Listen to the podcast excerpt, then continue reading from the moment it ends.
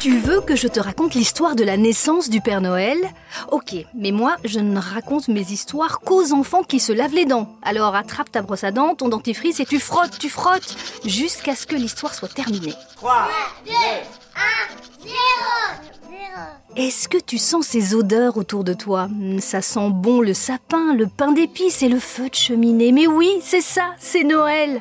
C'est mon moment préféré dans l'année. Toute la famille saute dans un train pour se retrouver, tout le monde se fait beau. Ça devrait être comme ça tout le temps en fait. Mais toi, qu'est-ce que tu aimes le plus à Noël? Les décorations dans les rues Le repas du réveillon Ou le bonheur d'ouvrir le calendrier de l'Avent tous les soirs pour manger un chocolat? Non, non, attends, je sais ce que tu préfères. C'est forcément les cadeaux. Mais oui, évidemment, c'est le moment que tout le monde attend. Tous les paquets sous le sapin qui n'attendent que d'être déballés. Oh là là, je suis trop pressée. Mais attends, j'y pense. Peut-être même que tu n'as pas été sage cette année. Tu es sûr?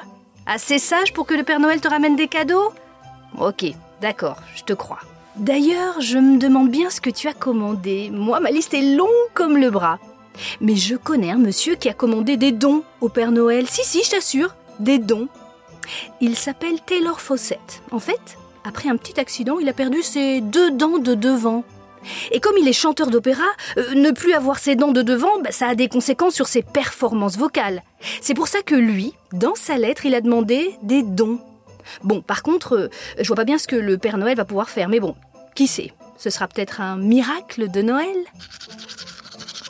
Bon, allez, laissons de côté ces histoires de dons et parlons de Noël. Je suis sûre que tu es incollable sur le Père Noël.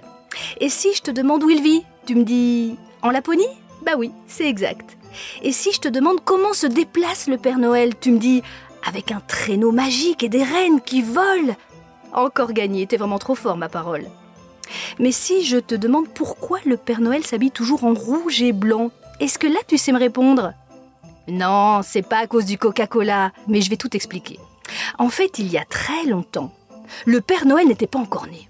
Mais t'inquiète pas, à la place il y avait Saint Nicolas.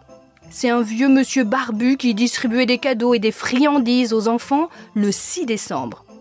Bon, lui n'avait pas droit au super traîneau magique qui vole, mais juste une grande crosse pour l'aider à marcher. Ça, c'est pour les différences. Mais il était souvent habillé en rouge et blanc. Tiens, ça me rappelle vaguement quelqu'un. Saint Nicolas était vraiment hyper populaire en Europe et quand les Européens sont allés s'installer aux États-Unis, eh ben, ils l'ont emmené avec eux. Sauf qu'ils en ont profité pour modifier un peu l'histoire.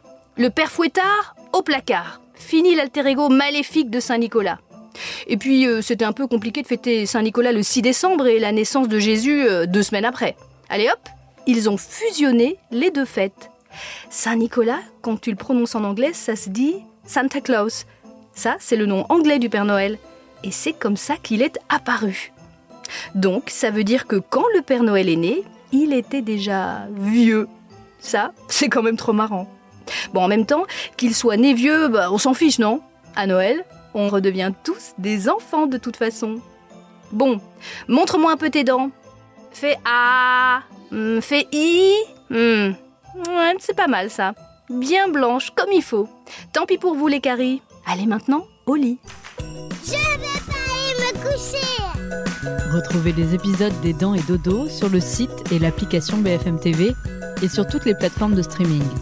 Si cet épisode vous a plu, n'hésitez pas à lui donner une note, à vous abonner à la playlist et surtout à en parler autour de vous. C'est un podcast BFM TV.